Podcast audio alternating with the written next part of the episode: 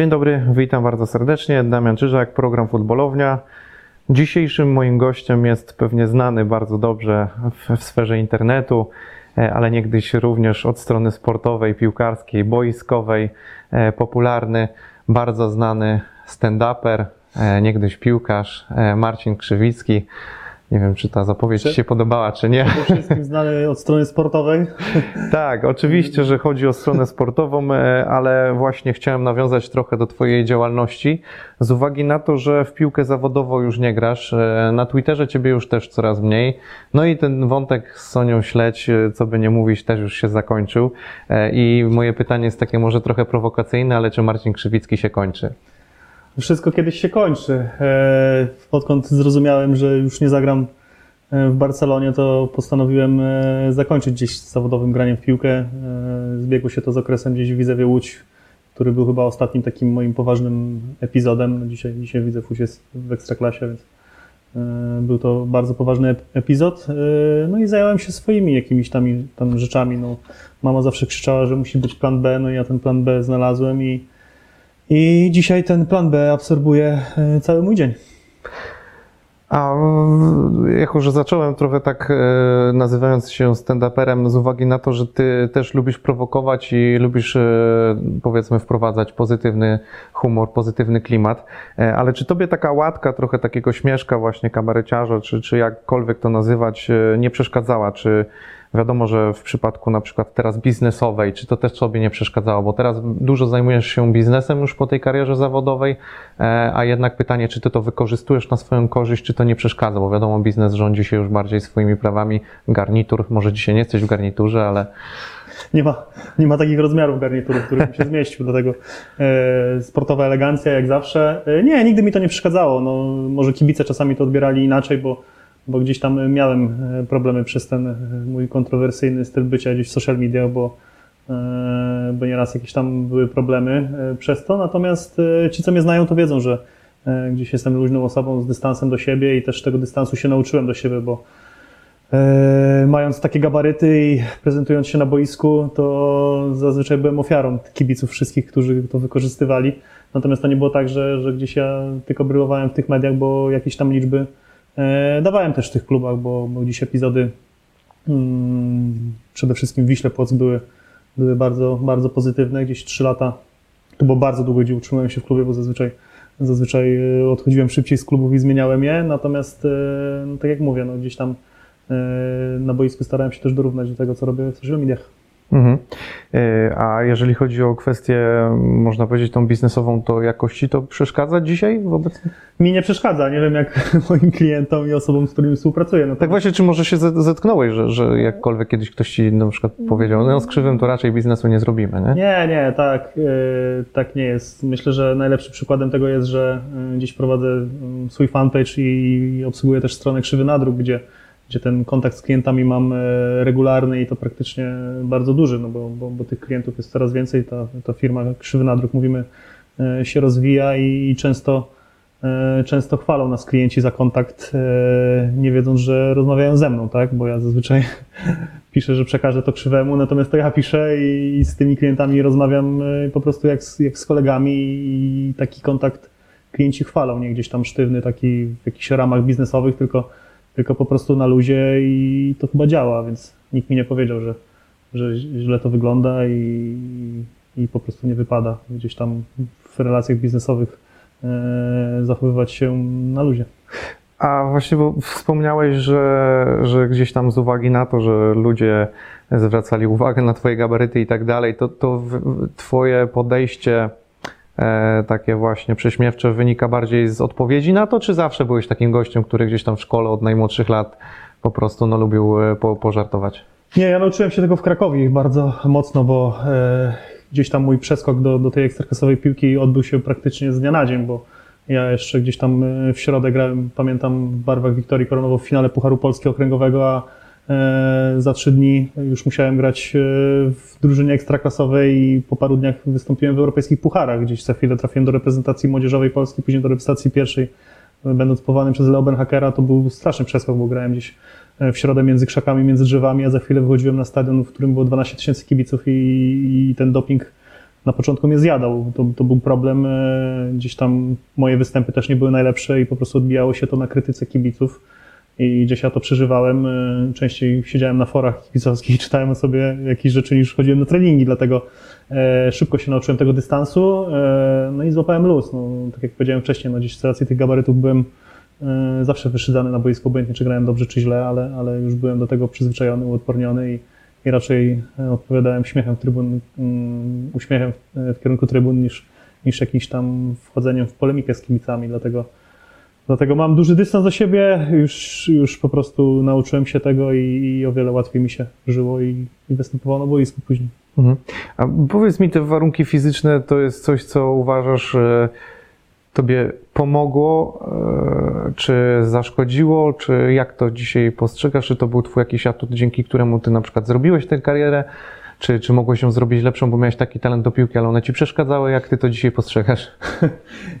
Zawsze mówię, że nie wiedziałem, e, jakbym wiedział, że tyle urosnę, to bym grał w koszykówkę albo siatkówkę, tak jak moja siostra i, i pewnie bardziej bym ten wzrost wykorzystał, natomiast nigdy nie przeszkadzały mi moje warunki fizyczne, e, a wręcz też pomagały. Może e, zawsze się mówi, że wysoki to drewniany, natomiast ja bazowałem tak naprawdę na szybkości i na, na technice i o wiele lepiej czułem się piłką na boisku, na, na ziemi niż, niż w powietrzu. Gdzieś przy tych gabarytach ja powinienem dawać e, bardzo dużo w pojedynkach powietrznych i strzelać bramki po stałych fragmentach gry, natomiast tych bramek nigdy nie było wiele po stałych fragmentach gry, a przy tym wzroście e, w klubie tego wymagali, dlatego mówię, no lepiej czułem się, czułem się na ziemi i ten wzrost mi gdzieś tam nie przeszkadzał. No problemem było tylko to, że po prostu jak się zostawiałem, to często musiałem te łokcie wystawiać i byłem narażony ciągle na żółte kartki, no ale zawsze się kłóciłem z sędziami, że co mam zrobić, jak zawodnik dwa razy mniejszy ode mnie gdzieś stara się zabrać piłkę, ja rozkładam ręce i mam na wysokości jego głowy, tak, a więc e, to był chyba tylko i wyłącznie problem, natomiast e, sam wzrost e, myślę, że tylko i wyłącznie mi pomógł.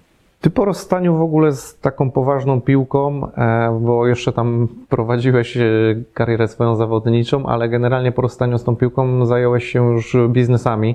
Można powiedzieć, że, że naprawdę poważniejszymi biznesami. I czy patrząc zanim przejdę do projektu e, Sportis, to czy możesz opowiedzieć, jak w ogóle wyglądała ta twoja trochę kariera biznesmena? Bo nie wszyscy zawodnicy mają na siebie pomysł. Czy u ciebie to przebiegło jakoś tam naturalnie, czy, czy generalnie w trakcie już kariery, jak to wyglądało i czy na przykład lepiej e, czujesz się w roli takiego biznesmena, gościa, który prowadzi własną firmę, czy, czy wolałeś grać na boisku? Kiedyś gdzieś na swoim fanpage'u opowiadałem o tym, że najlepsze biznesy tworzą się przy alkoholu i tak było też, też w moim przypadku. E, przyjaciel z Bydgoszczy, e, który zajmował się już wcześniej właśnie odzieżą i nadrukami, kiedyś do mnie przyjechał e, i wymyśliliśmy pomysł właśnie na krzywy nadruk, tak, gdzie, gdzie ja e, włożyłem swoje znajomości gdzieś w klubach piłkarskich, w których bywałem i no i otworzyliśmy tą markę, która trwa do dzisiaj i działa coraz lepiej. No, zajmujemy się głównie odzieżą,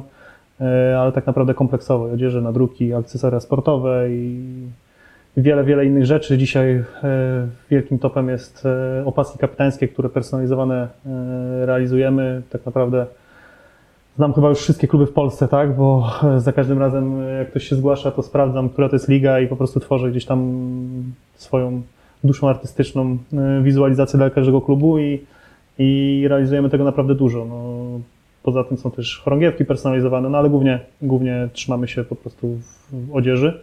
E, No i to powstało i trwa do dzisiaj i działa coraz lepiej. No druga sprawa to jest e, Krzywy Musisz, gdzieś gabinet fizjoterapii, e, który też otworzyłem z racji mojego doświadczenia i kontuzji, jakie, jakie łapałem w Krakowi czy, czy w Widzewie, bo zerwane więzadła krzyżowe w jednej i drugiej nodze. Dzisiaj jestem bez, ale, ale funkcjonuje tak, jakbym był z. Dlatego jeśli kogoś trzeba ubrać albo wyleczyć, to zapraszam do Bydgoszczy. A powiedz mi właśnie, ty się lepiej czujesz teraz w tej roli, czy brakuje ci grania w piłkę? E, No bo wiem, że trenujesz jeszcze, czy, czy, czy próbujesz wracać do tej piłki co jakiś czas, ale e, właśnie czy to jest taka tęsknota, czy pogodziłeś się już z tym na tyle, że po prostu traktujesz to totalnie tylko rekreacyjnie? Ja jestem bardzo blisko piłki, no bo działam też w Sportis Social Football Club, o którym wcześniej wspominałeś. A więc e, bywam na meczach i trochę ciągnie na boisko, natomiast gdzieś tam teraz przygotowywałem się z drużyną e, do tego sezonu.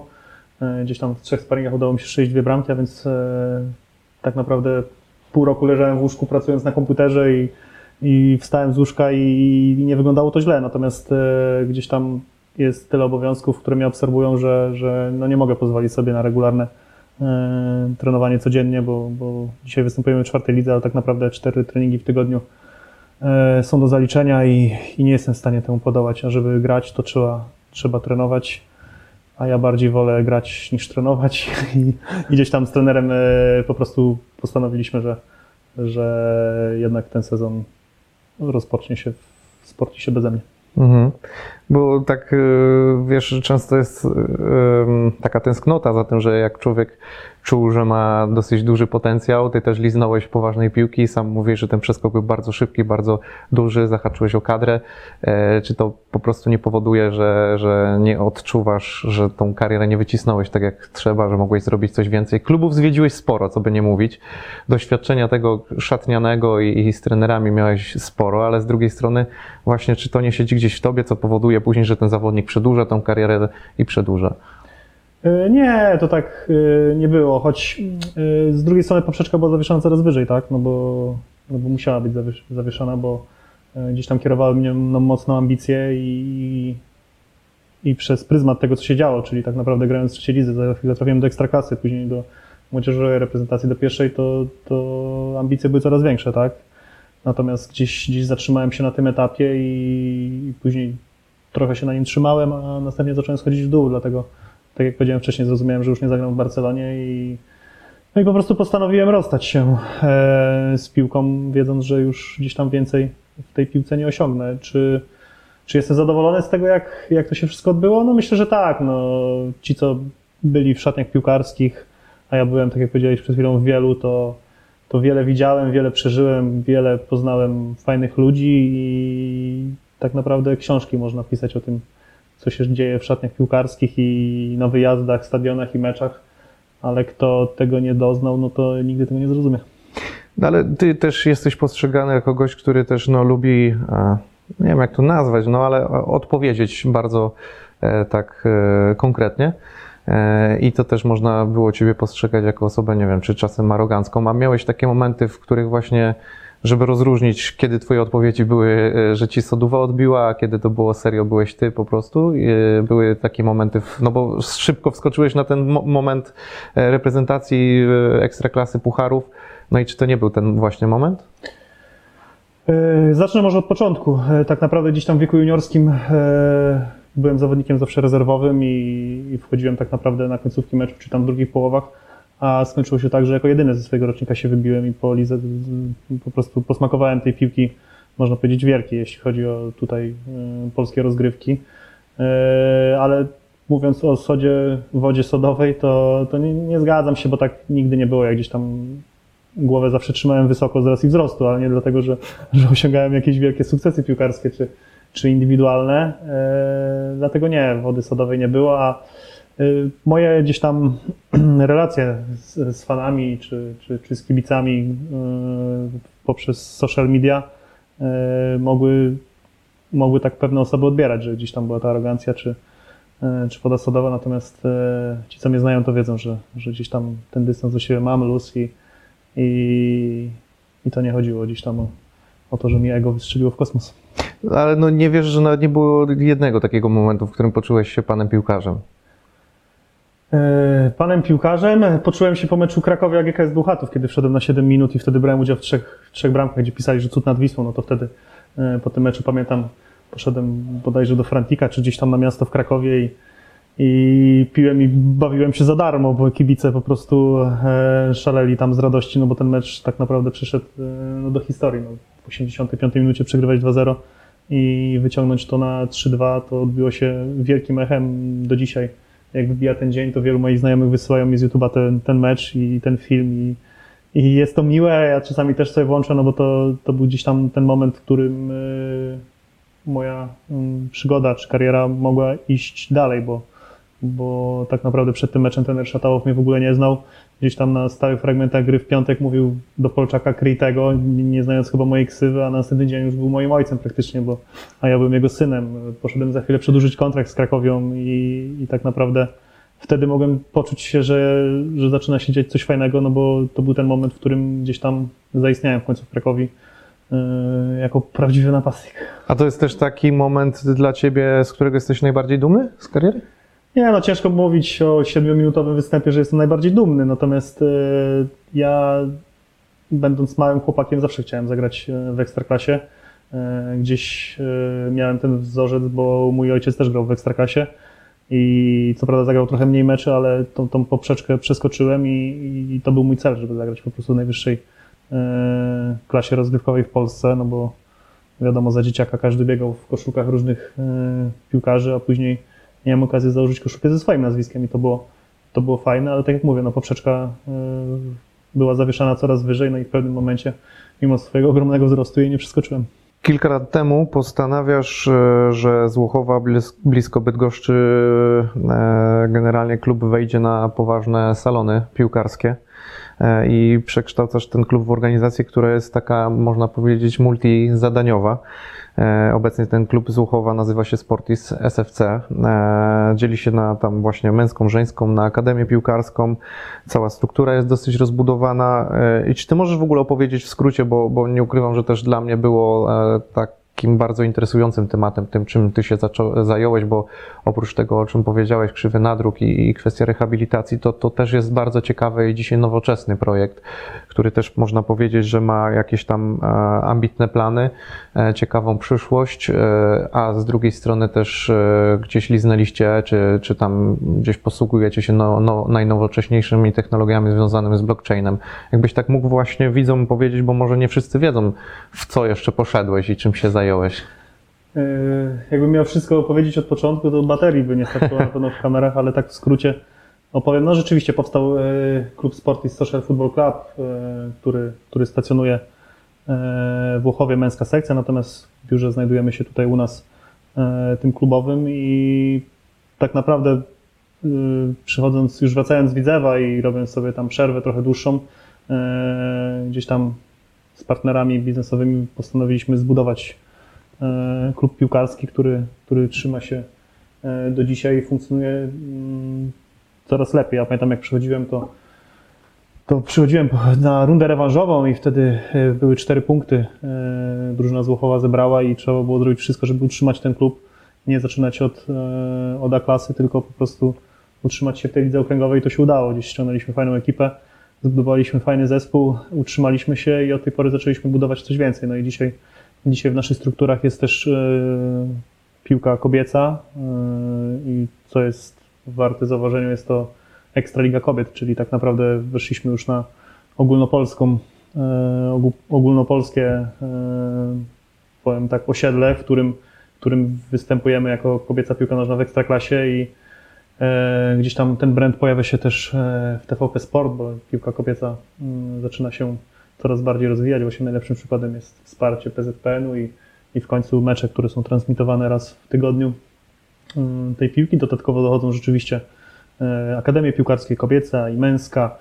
E, Mamy różne strefy od e, Sportis Business e, Club, a więc naprawdę można opowiadać o tym, o tym dużo. Mówiłeś też o blockchainie. Rzeczywiście gdzieś tam zaangażowaliśmy się w tokenizację i, i, w blockchain, a więc rozwijamy się, się mocno, działamy rzeczywiście social.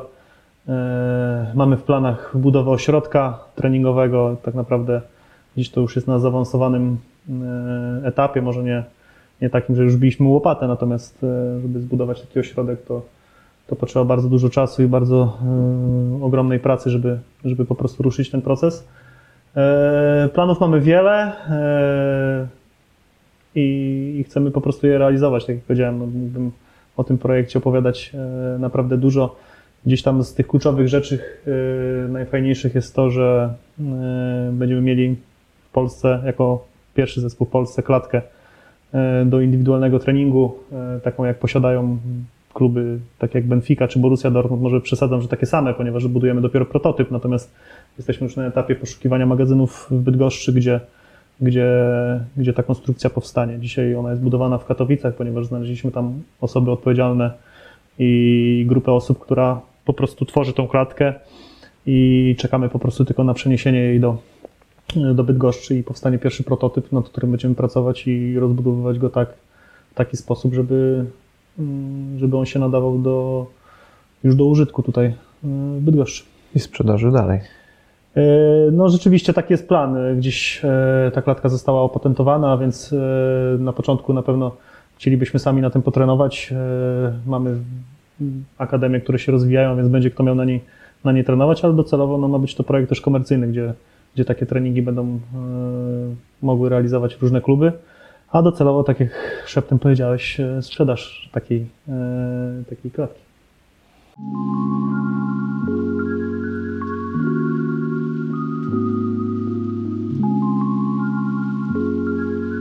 Słuchaj, zdaję sobie sprawę, że ten projekt jest mocno rozbudowany. Ja i tak e, bardzo podziwiam, bo mm, też nie ukrywam, że tak jak mówiłem, spotkałem się z, Tobą oprócz pogadania o Twojej wielkiej karierze piłkarskiej, to też ten projekt mnie zainteresował, bo, bo naprawdę e, nie wszyscy piłkarze mają pomysł na siebie, a Ty odnalazłeś się w tak wielu, e, że mam wrażenie, że Tobie może czasu nie starczać, a ten jest tak rozbudowany.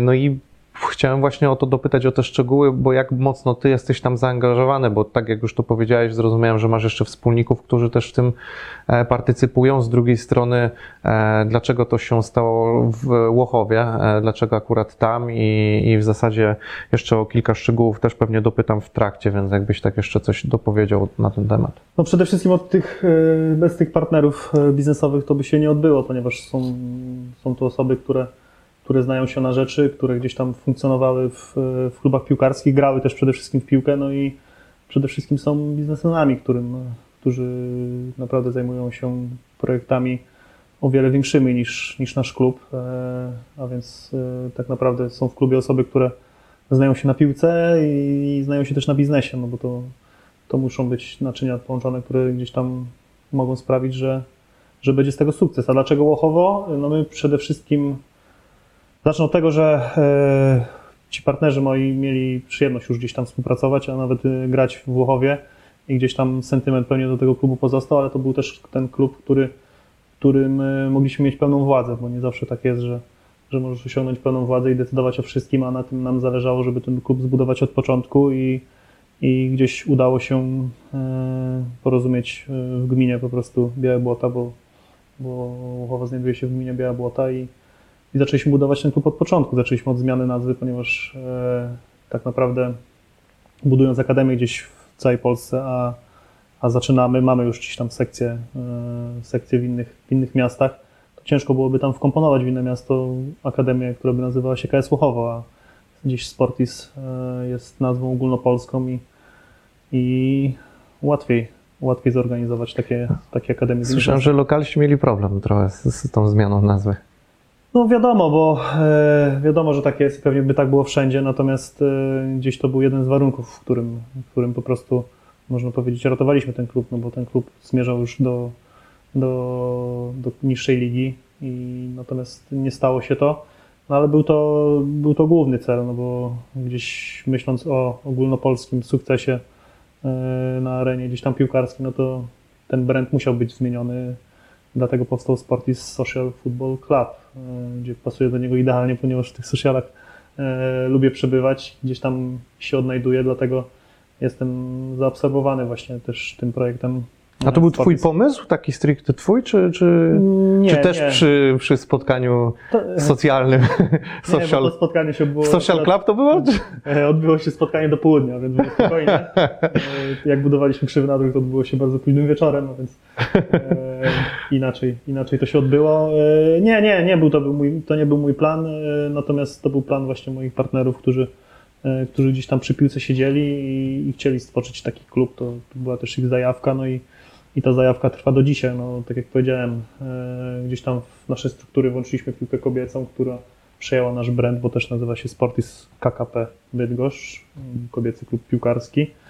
No i dzisiaj, y, dzisiaj gdzieś tam ta nazwa porusza się po całej Polsce i to jest, to jest fajne, natomiast nie na tym się kończy. My byśmy chcieli w kobiecej piłce nożnej osiągnąć wiele. Nie chcę mówić, że, że, że chcemy być mistrzem Polski w tym sezonie, natomiast e, myślę, że śmiało mogę powiedzieć, że taki cel na najbliższe sezony na pewno będzie. E, no i niedługo też powstanie kolejny projekt, który, y, który będzie przy piłce kobiecej, a który mam nadzieję pozwoli nam po prostu włączyć się do walki y, o Mistrzostwo Polski. No nie można zapominać, że coraz więcej klubów ekstraklasowych y, takich marek jak Pogoń Szczecin, y, Śląsk Wrocław, GKS Katowice, które jest ligę niżej, y, dobijają się, czy są już w tej ekstraklasie. E, No i one będą pewnie rozdawać karty niedługo, dlatego musimy się jak najszybciej zabrać do roboty, żeby, żeby nam te kluby nie odjechały, bo na pewno nam jest y, trudniej z racji tego, że nie jesteśmy jakąś tam wielką marką, która, która dzisiaj była w ekstraklasie. Mhm. A mm, można powiedzieć, rozwój klubu z rozwojem klubu często wiążą się duże pieniądze. Mam na myśli przeskok o kolejną klasę.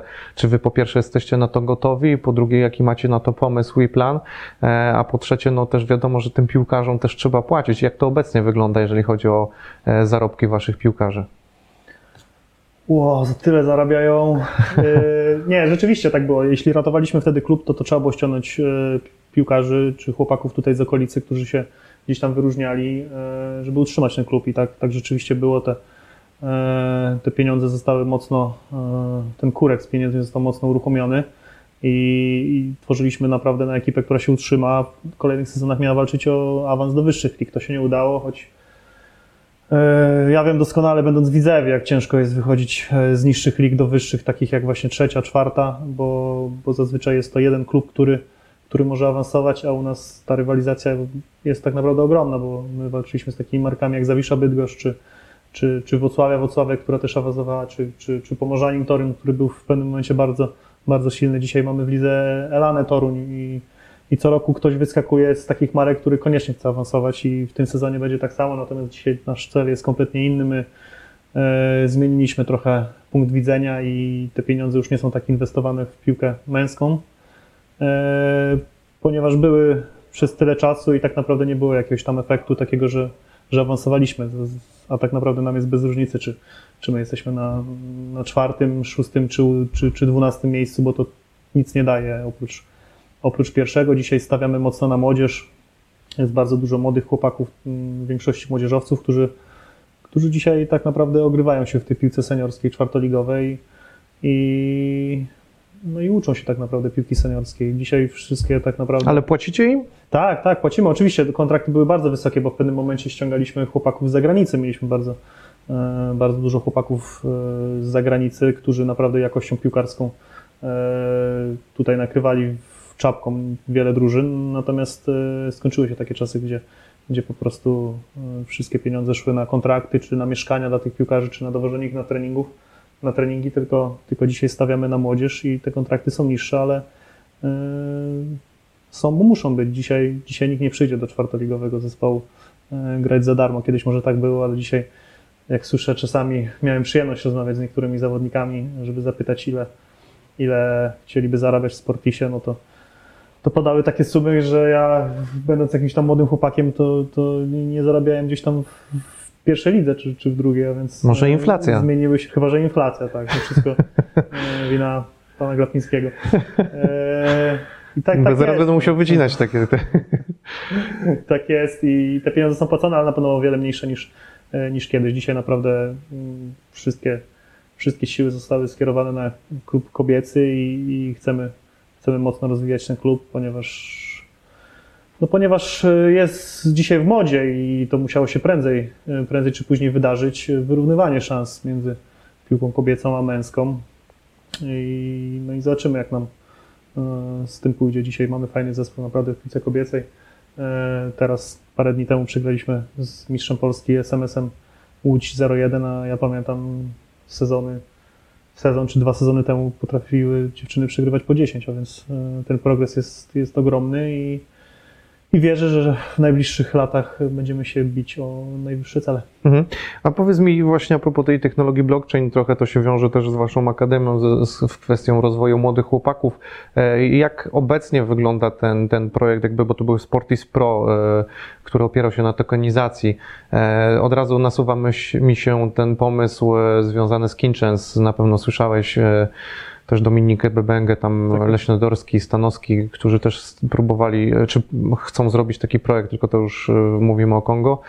Tutaj Bydgoszcz, e, Łochowo będzie miało swój, czy ma swój i właśnie jakbyś powiedział, bo też rynek kryptowalut można powiedzieć, że trochę się podłamał. E, Co z nim będzie, nie wiadomo, ale czy to też wpłynęło na ten pomysł cały i jak to w ogóle ma wyglądać, bo też dla zwykłego Kowalskiego może to się e, trochę wydawać bardzo skomplikowane, ale jak to jest możliwe, że wpłacasz jakąś tam kwotę, kupujesz token i możesz na przykład partycypować w przyszłych udziałach czy zarobkach z transferów takich młodych piłkarzy?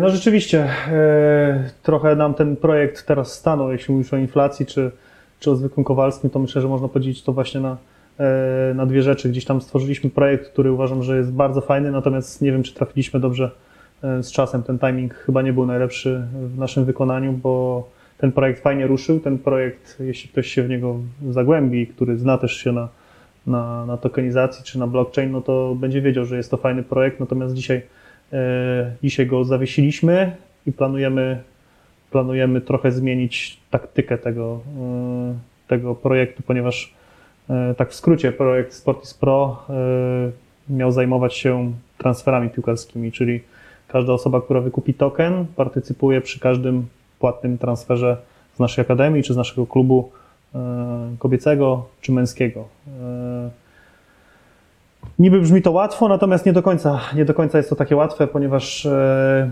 naszym problemem jest to, że my nie mamy dzisiaj tego ośrodka, na który cały czas czekamy, żeby, żeby zbudować ten ośrodek, bo dzisiaj ciężko ściągnąć chłopaka i namówić go, żeby przyszedł do Sportisu, tak naprawdę nie gwarantując mu nic poza boiskiem i trenerem, który, który przeprowadzi trening. Dzisiaj taki ośrodek to jest klucz do sukcesu i kamień milowy, żeby, żeby ten sukces osiągnąć, bo jeśli chcesz e, robić transfery gotówkowe, płatne, no to musisz ściągać najlepszych chłopaków z okolicy i szkolić ich tak, żeby, żeby docelowo ci piłkarze osiągnęli sukces, a najlepszym wykładnikiem tego będzie transfer do jakiegoś większego klubu. My dzisiaj robimy jakieś transfery mm, płatne i, i tych młodych chłopaków udało nam się kilku odesłać do, nawet do pierwszej ligi, bo, bo gdzieś tam Mikołaj Reclaw, który, który 17-letni odszedł od nas, to trafił do GKS-u Jastrzębie i był y, przez dłuższy okres czasu bramkarzem pierwszego składu, a więc te transfery da się robić, natomiast dużo pracy jeszcze nas czeka, żeby taki proces i taki, y, taki proces właśnie jak Sportis Pro y, wypalił. A jeżeli chodzi o KTS weszło, bo to też od razu przychodzi na myśl porównanie waszych dwóch projektów. E, Tam wiadomo, no marka e, rozpoznawalna z uwagi na też założyciela. E, Oni zebrali też pieniądze przez, przez taką zbiórkę, można to tak bardzo Mhm. potocznie nazwać. Czy, czy gdzieś tam też w tą stronę myślałeś? No właśnie.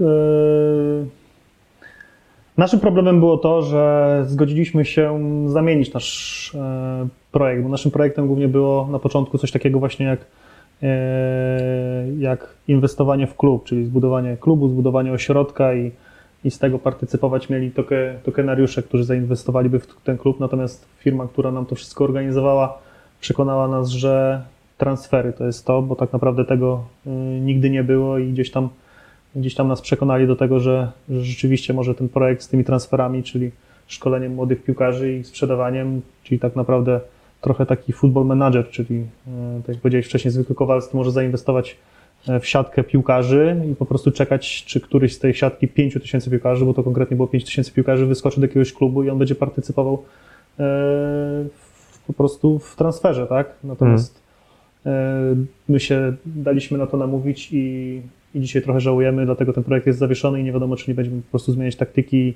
i ruszymy z nim od nowa, e, ale to tak naprawdę czas pokaże.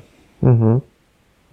Tak, no ja po prostu czytając o tym i patrząc, to ten projekt na papierze wygląda naprawdę bardzo, bardzo ciekawie i, i tylko, że rzeczywistość też trochę mm, weryfikuje cały pomysł, prawda? Przypuszczam, że zmierzyliście się już z jakimiś większymi problemami. To, co mówisz, dostęp do boiska i zaoferowanie czegoś większego tym zawodnikom jest chyba tutaj kluczowym e, tematem. No zgadza się, no musisz, musisz mieć coś, co, czym przekonasz zawodnika, który tutaj przyjdzie. No ja nie wierzę, że e, gdzieś tam piłkarz mieszkający w Poznaniu wybierze szkółkę w Sportisie w Włochowie, która, która tak naprawdę dzisiaj niewiele może dać. Tak jak powiedziałem, kamieniem milowym jest na pewno ośrodek e, i ten ośrodek może sprawić, że, że możemy myśleć właśnie o takich większych projektach jak tokenizacja czy, czy projekt Sportis Pro.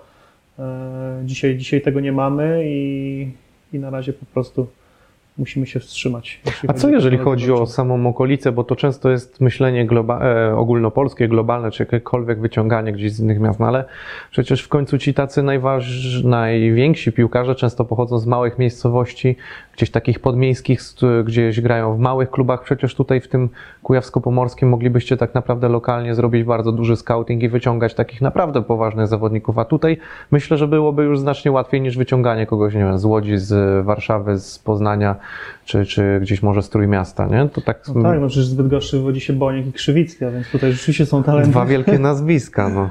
Tak, rzeczywiście tak jest. No, zresz- zresztą wystarczy spojrzeć na reprezentację Polski. My to analizowaliśmy tworząc ten projekt tak naprawdę i, i jeśli zobaczysz w jakich klubach e, wychowywali się piłkarze tacy jak Lewandowski, czy Krychowiak, czy Glik, czy Fabiański, czy Szczęsny, bo, czy, czy Klich, no to łatwo zobaczyć, że rzeczywiście oni zaczynali swoje przygody z piłką w małych klubach i dopiero później później gdzieś tam wyskakiwali do, do większych, a te kluby większe już partycypują e, przy tych transferach e, już tych ogromnych, no bo gdzieś tam najlepszym przykładem był tego Arkadiusz Milik, ile e, on w porównaniu do Lewandowskiego wygenerował o wiele większe pieniądze przy transferach, bo tak naprawdę Robert e, gdzieś tam brał udział tylko w dwóch transferach gotówkowych, tak? bo, bo teraz transfer do Barcelony i, i wcześniej transfer e, do Borussii Do Borussii, tak? tak, bo do tak. Bayernu poszedł za darmo, a Milik tak naprawdę zmienia klub co roku i te pieniądze są e, gdzieś tam ogromne, tak? I, i właśnie mając takiego zawodnika w tej grupie 5 tysięcy ludzi, będąc przy naszym projekcie Sportis Pro,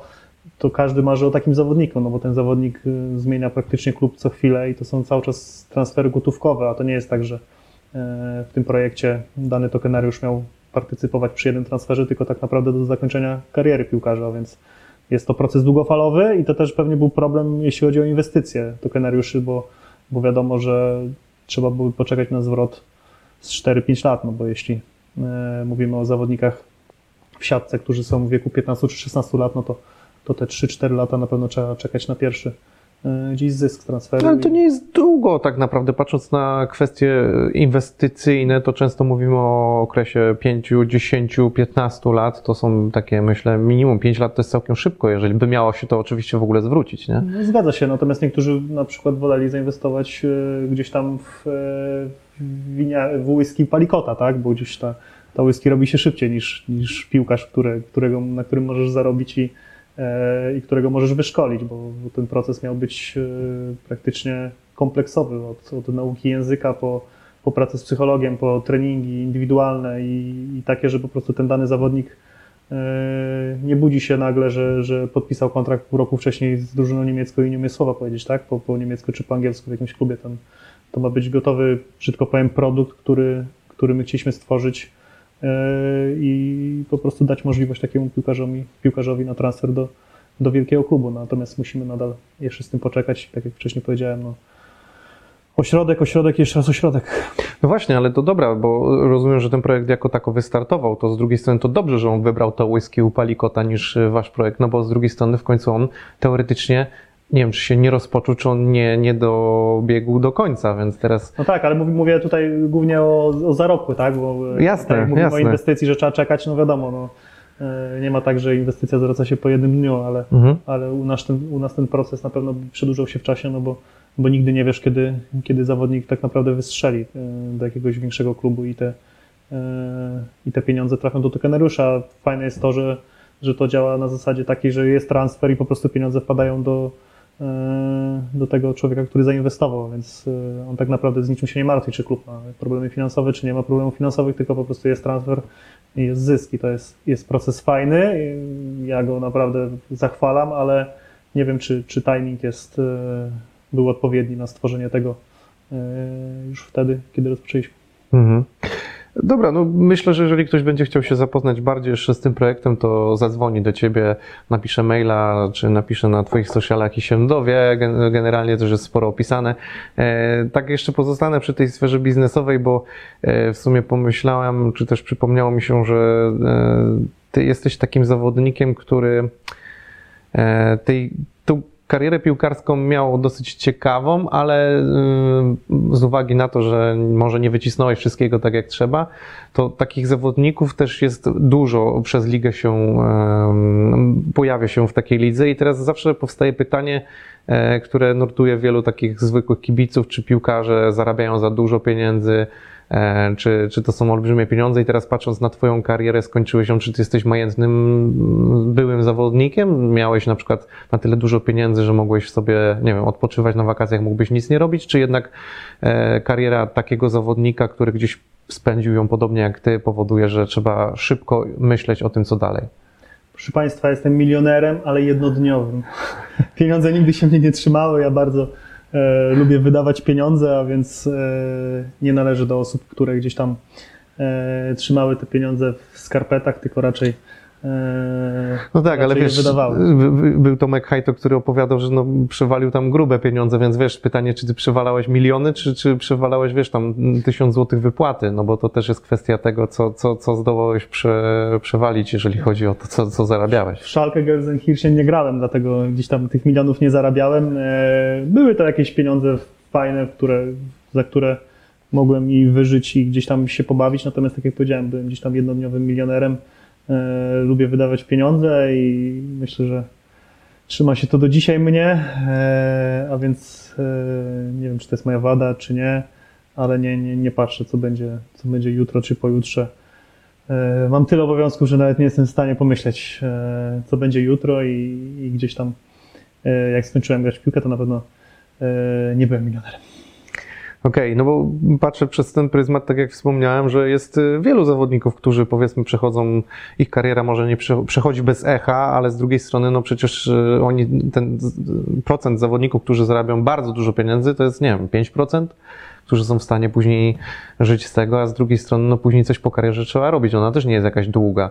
I ty pewnie jesteś też dobrym gościem, który jest w stanie dzisiaj powiedzieć młodym chłopakom e, jakiś taki przekaz, no może nie jak taki nauczyciel, ale z drugiej strony mógłbyś wiele opowiedzieć w tym temacie, co, co z, zrobić i o czym myśleć już na tym etapie. Bo mnie mało kto poważnie traktuje, więc nie wiem, czy ktoś mi No posłucha, tak, wracamy do ale- początku właśnie, czy, czy ten, no ale z drugiej strony, no wiesz, prześledzić, prześledzić twoje CV możesz naprawdę powiedzieć sporo już, nie? No właśnie przez mój charakter i gdzieś tam przez ten luźny tryb życia, e, znaczy tryb życia, różne podejście, lu- luźne podejście do życia, to, to między innymi dlatego nie zostałem też trenerem, gdzie, gdzie wielu tak naprawdę piłkarzy, jeśli zobaczysz, to, to większość zresztą robi, e, szkoli się i robi papiery trenerskie, bo, bo tak naprawdę nie wyobrażają sobie życia e, bez piłki. Ja, ja jestem taką osobą, która sobie wyobraża. Oglądam o wiele mniej meczów niż kiedyś, bo kiedyś to potrafiłem e, nawet mecze na Kanal Plus kodowanym oglądać z tą, tą szarą mgłą, a teraz, Miałem to samo. a teraz już, już raczej rzadziej oglądam, e, rzadziej oglądam te mecze, dlatego, e, dlatego poszedłem kompletnie innym kierunku. Nie chcę być e, żadnym trenerem ani młodzieży, ani, ani piłki seniorskiej. Ale Peszkin na przykład robi papiery, mimo Tak, że... Peszkin i Maja, zresztą e, Majewski. A też nie są gośćmi, którzy są mega tak poważnie postrzegani, nie? Ale to też trzeba powiedzieć, że to są pi- piłkarze, którzy, których jest to pewnie hobby. Może chcieliby być na pewno wielkimi trenerami, ale też gdzieś tam e, na pewno pograli w takich klubach, że, że mogą sobie pozwolić e, na to, żeby być trenerem na początku pewnie, bo zakładam, że nie będą od razu gdzieś tam w No trenerami, pewnie. gdzieś w niższych ligach, bo gdzieś tam te, to zaplecze finansowe mają i ruszają w różnych kierunkach. No przecież e, Peszkin ma alkomaty i wódkę produkuje, a, a Maja gdzieś ma restaurację, którą się zajmuje, a więc gdzieś tam łapią się wszystkiego i, mogą sobie na to pozwolić. I to jest fajne, że, że żyją po swojemu i chcą,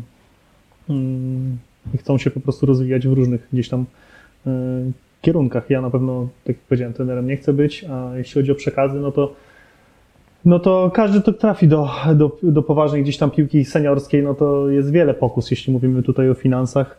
E, Gdzieś tak jak powiedziałeś, Tomek Hajto e, gdzieś tam wydał parę, parę złotych i, na pewno tych pokus e, jest wiele, ponieważ jest dużo wolnego czasu w piłce nożnej, tak? Gdzieś ja grając w Ekstraklasie czy, czy w pierwszej lidze, no to, to wiadomo, ten trening odbywał się e, zazwyczaj do południa, czasami były dwa, ale później już po południu tak naprawdę mogłeś robić co chcesz, a, a jak byłeś od razu po wypłacie, no to miałeś różne, różne pomysły, dlatego proszę uważać na, na różne, różne pokusy. To jest taki tam przekaz dla, dla młodych chłopaków, ale jeśli ktoś jest naprawdę zafiksowany na piłkę, a poznałem wielu takich piłkarzy, jak na przykład zresztą Lewy, bo też poznałem go osobiście, no to gdzieś tam on miał po prostu klapki, piłka nożna to, był, to, to było święto i, i był ukierunkowany na sukces i ten sukces osiągnął. Gdzieś tam były jakieś pokusy, których, yy, które nie, nie były w stanie go sięgnąć i dzisiaj, yy, dzisiaj gra w Barcelonie, a ja jestem w Włochowie. Właśnie miałem taki tutaj napisane Lewandowski w Barcelonie, Krzywicki gra w Włochowie. E, I co tu się stało, że wasze kariery gdzieś się przecinała, a ostatecznie ty w Włochowie, a w Barcelonie? No tak jak powiedziałem przed chwilą, no, Lewy był mocno zafiksowany, to był ogromny pracuś z ogromnym też talentem, bo my się poznaliśmy na, na zgrupowaniu reprezentacji Polski U21. Eee, dziś mieliśmy okazję nawet e, przebywać w jednym pokoju na dwóch zgrupowaniach i było widać już na pierwszy rzut oka, że to, że to będzie mm, no, dobry piłkarz, bo prawa i lewa noga i szybki i, i silny, mimo że był dwa lata jeszcze młodszy ode mnie, bo on w reprezentacji U21 przychodził jako rocznik 8-8, a ja byłem jako 8-6. Ja tak naprawdę byłem od lewego tylko wyższy. No i tak jak dzisiaj widzimy, no, no Lewandowski jest w Barcelonie i to jest człowiek, który się nadal rozwija mimo swojego wieku, bo on tak naprawdę z sezonu na sezon jest, jest coraz lepszy i, i zazwyczaj piłkarze w jego wieku już schodzą coraz niżej i gdzieś ta, ta poprzeczka jest coraz niżej, tych bramek jest coraz mniej, a u lewego jest, jest na odwrót. No jest to maszyna, jest to, jest to ogromny pracuś z charakterem i wokół siebie z osobami, które, które na pewno mocno go wspierają i, i to jest przepis na sukces. Mhm. Jeszcze podpytam o Twoją karierę piłkarską, w zasadzie te szatnie piłkarskie, bo e, jest jeden klub, który można powiedzieć, że jak się w nim zagrało, to, e, to ludzie, o, no tak naprawdę wspomina się go zawsze, a wspomina się też tego zawodnika zawsze i ja mam wrażenie, że ty, Ciebie też jakoś ten sentyment, czy kibiców e, sentymentalnie wspominają. Ciebie chodzi mi konkretnie o Widzę Łódź. I, I, też jesteś tam mimo wszystko zapamiętany, a jak ty oceniasz w ogóle ten swój pobyt w Widzewie, czy ten klub na tamtym etapie przecież to nie był e, klub ekstraklasowy, e, ale jak ty to wspominasz i jak teraz patrzysz na to, że oni faktycznie wylądowali w ekstraklasie, czy... No wspaniałe wspomnienia, tak naprawdę. e, ja dobrze wspominam, ale Bydgoszczy gorzej wspominają, bo przez pobyt w Widzewie nie mogę nawet na mecze Zawiszy przychodzić, bo mnie nie chcą wpuszczać, ale, ale no nie żałuję tego, no była to... Kto by trafił do Widzewa w tamtym czasie co ja, bo, bo tak naprawdę niewiele się zmieniło, oprócz y, klasy rozgrywkowej, to, to by poczuł, co to jest wielka piłka. Ja przychodziłem z wyższej klasy rozgrywkowej, bo wtedy przychodziłem z GKS-u Bełchatów jako najlepszy strzelec. Postanowiłem zejść ligę niżej, trafić do Widzewa Łódź i i tak naprawdę nie czułem, że jestem ligę niżej, a wręcz e, z dwie wyżej, bo jak się grało na Widzewie, e, no to się czuło jakby się grało w Lidze Mistrzów. Tak naprawdę komplet e, ludzi na każdym meczu, obojętnie z kim grałeś, a nie były to jakieś największe marki. No, dziś pierwszy mecz otwarcia był z motorem Lubawa, tak, który miał punkt po pierwszej rundzie. Przyjeżdżając na mecz otwarcia Widzewa, no to myślałem, że tylko takie przyjazdy są w meczach najlepszych klubów piłkarskich, bo jak się oglądało, jak Real Madrid gdzieś przyjeżdżał, powiedzmy pod stadion Barcelony, no to e, to jest szaleństwo wokół stadionu, tak? Jest tych kibiców mnóstwo i to samo było tutaj. Gdyby nie barierki gdzieś tam ochroniarzy, to nie wiem, czy byśmy się dostali w ogóle e, do szatni. E, no i to było fajne, mimo że grałeś w trzeciej lidze, to, to kompletnie tego nie czułeś. Tam presja była na pewno ogromna, ale no ale po to się gra w piłkę, żeby właśnie E, na takich stadionach dla takiej ilości widzów e, grać. Jedynym problemem było to, że tydzień po musiałeś jechać na wyjazd i grałeś w niedzielę o 11 gdzieś powiedzmy w Ełku i, i nie tyle co brakowało motywacji, ale no, tak jakby inne światy. Tu grasz dla 18 tysięcy ludzi, a gdzieś tam w środę, następnej kolejce czy w sobotę e, grasz dla 30 i, i ciężki był to przeskok. Wolałem osobiście grać w Łodzi. Ja trafiłem na filmik, w którym skandowano twoje, twoje nazwisko. E, to, to myślę, że to są takie momenty, w których naprawdę tam na Widzewie można się poczuć wyjątkowo. No rzeczywiście. E, do dzisiaj, jak mi ktoś tam to wysyła, to, to, to są ciarki, bo e, tak naprawdę wtedy cały stadion skandował, żeby trener Cecherz mnie wpuścił na boisko. Ja nie miałem tam jakichś najlepszych relacji z trenerem Cecherzem, ale, ale gdzieś tam kibice domagali się tego wejścia i i mało co, co tam łezka nie poleciała na, na rozgrzewce, e, no bo rzadko, rzadko się zdarza tak, że, e, że gdzieś cały stadion 18 tysięcy ludzi skanduje twoje nazwisko i żąda wejścia na boisko, mimo że że gdzieś tam wcześniej swoją grą e, nie dawałem powodów do tego, żeby kibice skandowali moje nazwisko. A powiedz mi, czy oprócz Widzewa, bo tu wspomniałeś Wisłę Płock, czy w ogóle miałeś jeszcze, nie wiem, czy można rozgraniczyć, bo często to jest tak, że szat, szatni jest super, a niekoniecznie na boisku, ale czy ty masz jakieś takie właśnie etapy, epizody, w których możesz powiedzieć, czy, czy wracasz do nich bardzo dobrze, sentymentalnie? Nie wiem, czy oprócz tego Widzewa, ale tu chyba rozumiem, że piłkarsko niekoniecznie byłeś zadowolony, ale ta szatnia czy atmosfera Widzewie była pewnie świetna a z drugiej strony rozumiem co już, piłkarsko Wisła Płock pewnie była dla Ciebie e, o wiele lepszym etapem. No, rzeczywiście, Wiśle Płock były inne cele kompletnie, znaczy cele może były takie same, natomiast Widzew potrzebował więcej czasu, bo był w trzeciej lidze na Wiśle Płock, robiliśmy awans drugiej do pierwszej ligi, później biliśmy się regularnie gdzieś tam z Zagłębiem Lubiny czy z Niecieczą, przegrywaliśmy na, na finiszu e, te awanse do Ekstraklasy, natomiast e, bardzo dobrze wspominam Wisłę Płock, ten pobyt tam E, tę drużynę, e, sztab trenerski i wszystkich e, naokoło klubu, ponieważ był to mój najlepszy okres piłkarski chyba, albo jeden z lepszych. No i atmosfera w klubie, w klubie była, była tak naprawdę świetna. Nie wiem, najlepszym przykładem jest to, że gdzieś po treningu pytasz w szatni, kto idzie na obiad i tak naprawdę w jednym klubie podnosi ci jedna osoba rękę i to też tak niechętnie, na zupę tylko a w Płocku tak naprawdę pół drużyny szło od razu i gdzieś tą atmosferą budowaliśmy wyniki, no i na odwrót wynikami budowaliśmy atmosferę i to było, e, to było fajne. Gdzieś tam w środę mieliśmy ostatnio zresztą Paweł Magdon, widziałem, dyrektor sportowy dzisiaj e, Wisły Płock dawał wywiad, że, że gdzieś były słynne środy Ligi Mistrzów, gdzie, gdzie po prostu po treningu robiłem zbiórkę pieniędzy i jechałem do sklepu, robiłem zakupy i gotowałem i wieczorem przychodzili przychodzili chłopacy i oglądaliśmy razem mecz, a więc e, ten trzon drużyny był mocno skonsolidowany i, i to też e, dawało wyniki, a, a do tego stopnia pamiętam, e, trzymaliśmy atmosferę, że, że pewnego razu tak gotowałem, że, że podpaliłem pół kuchni i pamiętam, że wszyscy uciekali na pół piętra, oczywiście niezawodny Jacek Góralski wpadł tam i zaczął gasić pożar rękoma praktycznie i, i naprawdę może teraz to brzmi śmiesznie, ale, ale tak naprawdę było to mocno przerażające, bo, bo i musiała przyjechać straż pożarna i, i, i ratować nas przed ogromnym pożarem. Jacek Góralski rozumiem, że w życiu prywatnym też jest, jest taką ciekawą osobistością, jak i na boisku. No zgadza się, Jacek jest przede wszystkim zbyt gorsza, więc my grając, grając w Płocku to też jak zjeżdżaliśmy gdzieś do Bydgoszczy, to wracaliśmy razem. Jacek jest też wychowankiem Zawiszy Bydgoszcz, tak jak ja. E, a więc wiele nas łączy, bo, bo, bo, później trafiliśmy do Płocka i tam też parę lat e, graliśmy razem. Do dzisiaj mam kontakt z Góralem. E, zresztą wysyłam mu opaski kapitańskie, bo widziałem, że Bochum ma sobą opaskę kapitańską. Nie przez przypadek mają zero punktów chyba.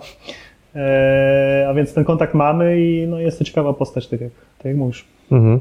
A miałeś z nim oprócz gaszenia kuchni jeszcze jakąś ciekawą akcję, sytuację? Z czegoś, co, z czego, co możesz powiedzieć rzeczywiście, bo przypuszczam tych, których nie no. możesz powiedzieć, to było całe mnóstwo. Mam tylko takie, których nie mogę chyba mówić. Aha. Ale nie, wygłupiam się, natomiast ciężko teraz sobie coś, e, coś przypomnieć, ale e, no o Góralu też można książki pisać, nie wiem, jednym z lepszych przykładów było, bardzo często podskóraliśmy w siatkonogę, zresztą bardzo lubię grać w siatkonogę i grając w siatkonogę czyli w grze bezkontaktowej złamał sobie nos, na przykład e, zderzając się z nogą zawodnika i później, później trzeba było ściemniać w klubie, że to się odbyło na, na treningu, e, bo, bo nie wiadomo, czy nie byłoby jakichś tam kar. E, dostał maskę, pamiętam, i, i jedyny warunek był taki, że jeśli wystąpi w meczu pod warunkiem, że zagra w masce, no to założył tą maskę, wszedł na boisko i praktycznie w drugiej minucie zszedł do boksu i wrzucił tą maskę i mówi, że pierdoli, on nie może z nią grać i gra albo bez niej, albo niego zdejmują. A więc e, no, twardy zawodnik, zresztą no, taką też ma łatkę i nie przez przypadek, bo, bo jest zawodnikiem, który, który nie odpuszcza przeciwnika na, e, na metr i, i kasuje wszystko, co się da. No to w przeciwieństwie on swoją posturę ma dosyć drobną, a mimo wszystko nie, niezwykłe serce do walki. To jest coś, czemu się chyba no, najbardziej Rzeczywiście, no, mógłby biegać e, maratony, bo, bo naprawdę jeśli chodzi o wytrzymałość i kondycję, e, to jest niesamowitym zawodnikiem. No i ja też będąc w Płocku widziałem jego rozwój, bo na początku rzeczywiście e, była ta łatka, którą ma przypiętą pewnie też do dzisiaj, że, że głównie w śliski i faul i przecięcie akcji, ale na własne oczy widziałem przez trzy lata będąc w Płocku, jak rozwijał się też piłkarsko i, i ten przeskok do wyższej ligi mu tylko pomógł. E, No bo dzisiaj, e, dzisiaj ma takie umiejętności, że, że też potrafi rozegrać piłkę. Mhm. Tak y, patrząc na listę rankingu piłkarzy z Bydgoszczy, to jest Boniek, Góralski, Krzywicki? Nie, no jest jeszcze, jest, e, Wojciech Łobodziński jest, tak? Też z Bydgoszczy, który też pograł trochę, A teraz trener, w nie? Ekstraklasie, teraz e, również trener. No myślę, że można byłoby e, wymieniać jakichś tam zawodników, ale gdzieś tam, może nie w strefie medalowej, ale może gdzieś tam e, bujam się wysoko. E, No z racji tego, że, no, że przebiłem się do tej ekstraklasy, e, gdzie nie przebiło się wielu, wielu wychowanków czy juniorów.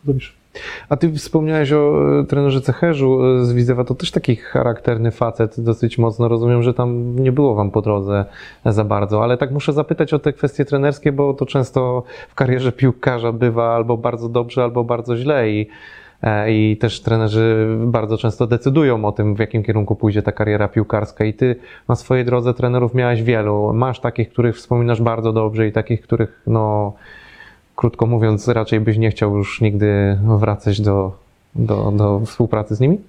Ech, Ja z wiekiem e, nabrałem może nie pokory, tylko po prostu zrozumiałem, jak nie doceniałem wcześniejszych trenerów, których miałem, po, bo miałem później kolejnych takich, e, w których naprawdę e, gdzieś nie powiedziałbym pewnie dobrego słowa o nich. E, Rzeczywiście miałem wielu trenerów, no bo tak jak powiedziałeś wcześniej 12 klubów, a więc e, kilku, kilku trenerów poznałem, też kilku trenerów w trakcie jednego, jednego sezonu się zmieniało, a więc a więc e, ta lista trenerów jest ogromna.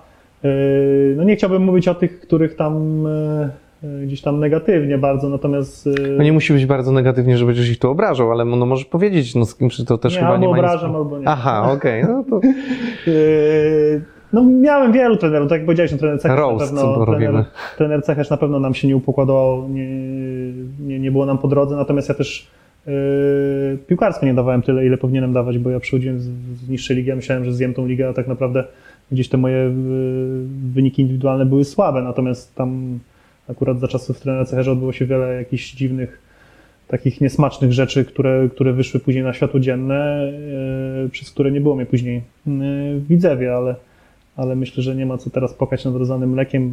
Cieszę się, że tam trafiłem. Nie cieszę się, że byłem tylko tam krótko, e, ale było to fajne, fajne przeżycie. I tak naprawdę minęliśmy się o dwa tygodnie, bo ja jak rozwiązałem kontrakt, to, to trener Cechy został zwolniony. E, A więc jak może bym poczekał dwa tygodnie, bo tak naprawdę to była moja decyzja, to, e, to nie mówię, że bym był jeszcze w Widzewie, no bo za chwilę przychodził trener Smuda, więc nie wiem jakby było w naszych relacjach, ale, e, ale no różnie mogło to się po prostu wszystko potoczyć. A jeśli chodzi o superlatywych, no to rzeczywiście mogę wymieniać tych trenerów na pewno więcej. Gdzieś tam bardzo dobrze wspominam i żałuję trochę, że tak późno trafiłem na trenera Dźwigałę, który, który naprawdę zmusił mnie, bo nie chcę mówić zmotywował, zmusił mnie do ciężkiej pracy i gdzieś to fajnie zaprocentowało, bo ja tym Dolkanie na początku nie mieściłem się do 18 meczowej, a później jak już e, przepracowałem ten okres e, taki karny z trenerem dźwigał, no to wskoczyłem do tego składu i gdzieś tam potrafiłem w trzech meczach strzelić pięć bramek, bo tam e, i dwie na Arce, i dwie z Zagłębiem Sosnowiec, i jeszcze jedną dołożyłem właśnie z GKS-em chyba Bełchatów i to był też bardzo fajny zespół, bardzo fajnie złożony z fajnych zawodników. Był fajny sztab szkoleniowy, tylko tam, nie wiem, znane pewnie dla wielu osób problemy w ząbkach, e, które spowodowały to, że zespół wycofał się po pierwszej rundzie, a my e, bodajże zajmowaliśmy wtedy trzecie miejsce i tak naprawdę myślę, że w następnej rundzie byśmy się bili o awans do Ekstraklasy. Brzmi to nie, nieprawdopodobnie, że zespół ząbek w Ekstraklasie, ale naprawdę mieliśmy fajny zespół, który, który mógł sprawić e, ogromną niespodziankę. Mhm. No ale mm, jakbyś mógł tak powiedzmy top 3 i top, z którymi nie chciałbyś pracować i top, z którymi świetnie się pracowało. No dzisiaj co, co już i tak u nich nie zagrasz, co, co ci szkodzi? Nie wiem, trenera Cecherza ostatnio byłem na meczu Widzewa i spotkałem, nie wiem czy kierownik mi zrobił po złości, ale posadził mi obok nie, niego praktycznie, bo dzieliło nas chyba, nie wiem, z 10, si- 10, 10 e, siedzeń. E, Top 3. e, Nie przygotowałem się w ogóle. No, mógłbym wymieniać, nie wiem, e, jeśli chodzi o, o trenerów, którzy mieli fajną wizję i ciekawie prowadzili treningi, a zabrakło im sukcesów, to był na pewno trener Ulatowski, który e, który moim zdaniem robił bardzo dużą robotę, ale chyba był problem z wyborem klubów, bo trafiał e, albo do Krakowi, której nie szło w ogóle, albo później był teraz nie chcę kłamać, ale miał dwa takie epizody pod rząd, w których, e, w których mu nie wyszło, no i tak naprawdę dzisiaj jest komentatorem, tak? Czy, czy, czy właśnie w Lechu Poznań w zespole rezerw funkcjonuje, tak? Jeśli dobrze mówię, ten No, tam akademią też, no, tak. Wiele funkcji. Akademią zajmuje się, ale jest to trener skrojony też na pewno pod, e, pod piłkę młodzieżową, bo, e, bo widać, że merytorycznie jest przygotowany no, top do, do szkolenia takiej młodzieży, ale wierzę, że jeszcze wróci gdzieś tam mm, do piłki seniorskiej tam mm, osiągnie jakiś większy sukces, bo na pewno ma do tego predyspozycję. Na pewno trener Dźwigała, na pewno trener, e, tak jak wcześniej mówiłem, trener Dźwigała, trener Kaczmarek z Płocka, z którym byłem e, trzy lata, który też trafił do fajnego klubu, bo Płock był takim klubem, który nie szachował tymi trenerami. Tak naprawdę trener dostał szansę, dostał zaufanie i, i przez trzy lata stworzył zespół, który, który później e, awansował do ekstraklasy, tak? A jeśli chodzi o...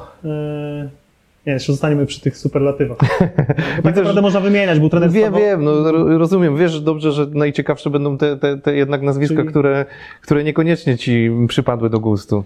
Yy, No to tak jak powiedziałem, no, źle na pewno żyłem z trenerem Cecherzem, ale tak jak mówię, no nie chcę też yy, tutaj zrzucać wszystkiego na trenera, bo ja też swoimi liczbami gdzieś tam yy, nie pomagałem. Był trener Konwiński w GKS-ie Bełchatów, który przesunął mnie do drużyny rezerw, mimo że byłem najlepszym strzelcem, bo coś mu się tam nie podobało, ale yy, szybko mu przeszło, bo za tydzień już zadzwonił, żebym wrócił do zespołu i, i, i dalej występował. No to na pewno tych dwóch gdzieś tam w końcówce mojej przygody z piłką pamiętam najbardziej. No to był trener właśnie Cecherz, trener Konwiński, z którym e, gdzieś tam te relacje mieliśmy średnie, natomiast myślę, że to są ludzie, z którymi bym poszedł i usiadł na piwo, to bym się z nimi dogadał, bo to są otwarci, weseli, weseli e, ludzie, którym, e, którym gdzieś tam po prostu w tym, na tej etapie kariery, w której ja byłem też ich zespołach, to gdzieś tam te wyniki były, były słabsze i, i po prostu rozstawaliśmy się. Prze, przeszliśmy przez twoją karierę piłkarską i tak dalej, ale jeszcze wrócę teraz do, do, do jakby zakończenia tej kariery i zająłeś się biznesami, ale e, tak zawsze się e, mówiło o tobie, że czy nawet ty przy okazji tematyki związanej z Sonią Śledź, że też mógłbyś pracować e, w telewizji. I właśnie czemu twoja ta kariera zawodowa też nie poszła w tamtą stronę? E, Czy nie poszła? No rzeczywiście byłem, byłem trochę, występowałem e, w telewizji, miałem okazję komentować mecze dla PZPN-u, reprezentacji młodzieżowych. Wtedy pamiętam, widziałem pierwszy raz na żywo w akcji Moise Kina z Juventusu, który wrzucił na karuzelę 11 naszych piłkarzy z reprezentacji polskiej i wyprawiał takie cuda, że, że nie wierzyłem, że tak można, więc e, miałem okazję go widzieć na żywo, komentując właśnie mecz między innymi na Widzewie, czy, czy na stadionie Podbeskidzia. E, też mecz reprezentacji Polski. No, miałem przyjemność występować w, Ekstraklasie po godzinach w Kanal Plus, gdzie, gdzie za kadencji Krzysztofa Marciniaka e, występowałem tam regularnie, ale później przyszedł Żelek Żyżyński i się mnie pozbył. ale to akurat w formie żartu. No wiadomo, że każdy gdzieś tam szef danego programu decyduje o gościach i, i nie mam żadnego żalu. No i później tak y, coraz mniej tak naprawdę. Y, Ja też nie wiem, czy chciałem do końca, bo no dzisiaj mam tyle obowiązków tutaj obserwujących mnie, że, że po prostu nie mogę sobie pozwolić na to, żeby gdzieś tam regularnie e, działać w jakiejś innej, w innej branży. To jest, byłoby dla mnie ciężkie, natomiast do dzisiaj jakieś tam propozycje e, padają, ale, ale na razie bez żadnych konkretów. No właśnie to, to też wracając do pytania, czy krzywy się kończy, to faktycznie tych ani Twittera, ani e, postów zbyt wielu, ani telewizji i teraz gdzie go można spotkać, żeby z nim jeszcze pożartować? Krzywy nadruk, tylko Krzywy nadruk. odbierając nadruki, ale... Proszę złożyć zamówienie, przy okazji dostaniecie pewnie jakiś żart. Albo... Tak, Zgadza się. E, No rzeczywiście, gdzieś tam jest mnie mniej. e, Na Twitterze przede wszystkim. Gdzieś Twitter Tak, dokładnie. jest moim ulubionym w sumie medium, bo tak naprawdę dzień zaczynam od niego czytając, co się dzieje na świecie, no bo, bo Twitter jest taką e, nowoczesną telegazetą, tak? Kiedyś trzeba było włączyć telegazetę i czekać 40 stron, aż ci przeleci, żeby się coś dowiedzieć, a dzisiaj obserwujesz takie osoby, o których chcesz wiedzieć, co się dzieje na świecie i, i wiesz to w ciągu dwóch minut i to jest fajne medium, ale rzeczywiście trochę jest mnie mniej. No ale zbieram się, zbieram się do powrotu. No, kiedyś mnie okrzyknięto królem Twittera, no i nie wypada, żeby tak odejść bez pożegnania, więc, więc może, może wrócę. Więcej mnie jest rzeczywiście na Facebooku, mam, mam swój fanpage, na którym e, jest jakieś tam medium docierania, m, przez który mogę dotrzeć do, do, no nie powiem już do swoich fanów, ale natomiast do osób obserwujących, e, a więc tam jestem, jestem częściej. Może jakiś YouTube niedługo, ale, ale na razie to jest melodia przyszłości. Okej, to też dosyć ciekawa zapowiedź. Widzowie będą cię później e, o to pytać i wyciągać konsekwencje z tego. Zgadza się, zgadza się. No na razie, na razie nie ma, na razie Ale tu już jakiś konkretny pomysł na kanał YouTube'owy, czy, czy na razie tak masz typu, że chciałbyś i może no tak, coś tam? chciałbym, tak zabieram się, e, natomiast e, tematyka, no, myślę, że jakiś tam bardziej kanał komentary, bo, bo Komentary. ja tam dużo, dużo gdzieś tam mm, komentuję, czy na Instagramie, czy, czy na Facebooku, a więc nie, niekoniecznie e, chciałbym się zatrzymywać w ramach tam piłkarskich, a raczej mm, ogólnie tym wszystkim, co się dzieje Okej, świecie. pewnie, fajnie. E, No to moje ostatnie pytanie, w zasadzie takie bardzo na czasie i bardzo związane z tym, co ludzie lubią oglądać, czytać, słuchać, e, przeglądają i nie jest to związane konkretnie z piłką nożną, a bardziej ze sztukami walki dzisiaj. Z uwagi na Twoje gabaryty, o których rozmawialiśmy, to też tak nasuwa się takie pytanko, nie wiem, czy Ty śledzisz te wszystkie freak fightowe e, federacje, no ale e, nie sposób nie zapytać, czy Ty siebie byś przypadkiem tam nie widział, bo ostatnio e, Błażej Augustyn też mówił, że chętnie by zawalczył, on już tam nawet coś e, trenuje i pewnie trenował. E, No i tak sobie pomyślałem, czy może Ty byś siebie nie widział, albo może już miałeś jakąś propozycję. Ja to na Boże Augustyna zawsze bałem się spojrzeć nawet, bo ja pamiętam jak on, jak on gra, raczej nie przebiera w środkach i i jako środkowy obrońca jest chyba idealnie skrojony pod tą pozycję. E, tak, wiem, że on tam, zresztą kiedyś chyba miał e, jakieś spięcie z Don Casio, więc chyba tam mało brakowało, żeby gdzieś tam doszło do tej walki, bo pamiętam, że takie coś było. A jeśli chodzi o mnie, no rzeczywiście, no, mam takie gabaryty, że, że mógłbym się tam odnaleźć, natomiast przestając trenować e, tyle przytyłem, że chyba byłbym już w kategorii Open, a nie chciałbym się zmierzyć gdzieś z kimś pokroju Pudziana, bo, bo nie wiem, czy by mi nie wyrzucił za klatkę. Natomiast e, jest to fajne, lubię w ogóle sztuki walki, mimo że gdzieś tam nie trenowałem nigdy. Oglądam regularnie i box, i UFC, i KSW, i, i wszystkie e, freakowe federacje, więc jestem na bieżąco i Wojtek Gola, czekam na telefon. Ale rozumiem, że nie miałeś jeszcze propozycji. E, No nie miałem jeszcze propozycji e, i gdzieś tam też nie, nie zabiegam o to, bo, bo, bo mówię, nie, ani nie trenuję regularnie, e, gdzieś tam, e, tak jak powiedziałeś, jest trochę mnie mniej w social mediach, a myślę, że to jest e, klucz do tego, żeby tam się dostać, a więc e, nie mam jakiejś tam parcia, żeby tam wystąpić, ale e, oglądam bardzo chętnie. A jakby padła propozycja właśnie, to rozumiem, żebyś się zgodził. I za ile? Eee, za ile? Ło, za dużo. Nie, tak naprawdę ciężko mi powiedzieć. Jeśli by padła propozycja, eee, pewnie bym się zgodził. Pewnie bym się zgodził, natomiast o, o finansach gdzieś tam e, ciężko mi powiedzieć. Wiem, jakie teraz są kwoty, w ogóle chodzą, są horrendalnie jakieś tam wysokie. Eee, a więc jak są horrendalnie wysokie, no to ja też chcę horrendalnie wysoką.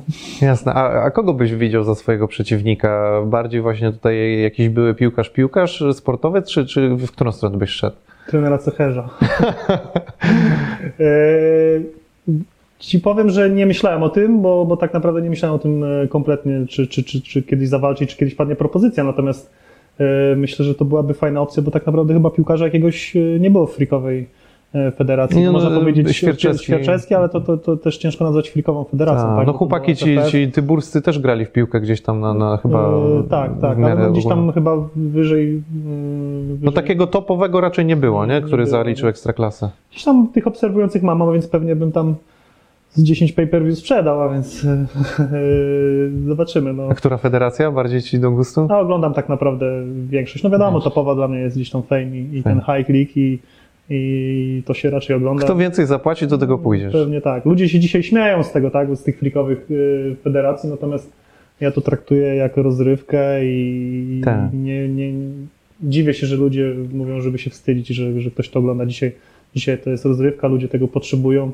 Y, Ja często spotykam się ze znajomymi, oglądam i, i naprawdę świetnie się przy tym bawimy, a więc y, myślę, No jest, to no wiadomo, trochę patologii, no ale to trzeba rozdzielać. Wiesz, bardziej myślę, że to jest większym problemem dla dzieciaków niż dla osób dorosłych, bo ty rozdzielasz, co jest złe, a co jest, a co jest dobre. E, I ja też z tym nie mam problemu, a z drugiej strony myślę, że te dzieciaki najmłodsze mają trochę problem, bo biorą czasem jeden do jeden to, co się tam mówi albo robi, nie? To jest, myślę, taki większy Zgadza problem. Się. Ale widziałem, że ty trenujesz, to może z tobą się zmierzymy. Wzrost, a jaka waga? No już stuwa. Kurczę, no to już trochę dużo jak na mnie, nie? Ale wiesz, ja też y, chętnie Nie, ty jesteś trenuję troszeczkę coś tam. dłużej, tak? Nie, nie, wiesz co, tam dwa lata y, nie, nie, nie całe trenuję, ale też właśnie żałuję, powiem Ci szczerze, że miałem takie to, w którym teraz stwierdziłem, że żałuję, że długo tak ciągnąłem to granie w piłkę, kopanie się po czole, niż pójść w te sztuki walki. To jest zupełnie inny sport, zupełnie inna atmosfera współpracy. Mam wrażenie, że dzisiaj jak patrzę na te szatnie, gdzie od B klasy przez A klasę, przez wszystkie najniższe rozgrywki, każdy jeszcze myśli, że zostanie wielkim piłkarzem, a tam przychodzisz, bijesz się i nikt nie ma do siebie pretensji, a wręcz No wszyscy tak. sobie ściskają ręce na sam koniec, nie? A w szatni piłkarskiej wiesz, jak to często bywa, nie? Zgadza się. No, e, nie miałem przyjemności trenować, więc ciężko mi się wypowiadać. Mam wielu, wielu znajomych, którzy trenują, więc miałbym tutaj sztab na pewno przygotowawczy dobry, ale, ale mówię, nie ma na razie żadnego tematu ani propozycji. Zobaczymy, Marcin. E, Tutaj puścimy fragmenty, żeby zachęcić do, do, do jakiejś propozycji i może, może się uda. Właśnie Błażej Augustyn pewnie też już czeka w blokach. I... To moja waga. A, no to już tym bardziej, no ciekawe, ciekawe. Dobra, słuchaj, bardzo Ci dziękuję za, za rozmowę. E, Ja generalnie zdradzę takie kulisy, że z uwagi na problemy techniczne z mikroportem mam nadzieję, że, że tutaj e, dzisiaj wypadło już wszystko dobrze. Nagrywamy Nagraliśmy, ósmy raz. nagrywamy ósmy raz, e, ale tak na szczerze drugi raz nagraliśmy. E, Nie wiem, czy wyszło lepiej, czy, czy nie wyszło, e, ale tak czy inaczej piłkę mi podpisałeś z uwagi na to mówię to, bo już mam No. podpis e, twój na piłce. No i jeszcze raz bardzo Ci dziękuję. Ja dziękuję. Życzę powodzenia, jeżeli chodzi o Twoje biznesy i, i o dalszą karierę taką już biznesową. No i mam nadzieję, że jeszcze przy jakiejś okazji się spotkamy. A Was zachęcam oczywiście do subskrypcji kanału, śledzenia tutaj Marcina w social mediach, jego projektów. E, Nie wiem, czy Ty chcesz jeszcze ewentualnie do czegoś zachęcić szczególnie, to też masz tu swoje Nie, myślę, że już jest wszystko jasne. Tak Okej. naprawdę dzisiaj e, Krzywy Nadół to jest e, gdzieś tam projekt, w którym ja absorbuję całymi dniami, a więc jeśli kogoś będzie trzeba ubrać, mimo że wolę rozbierać, to zapraszam. Trzymajcie się, pozdrawiamy, na razie, cześć. Hej.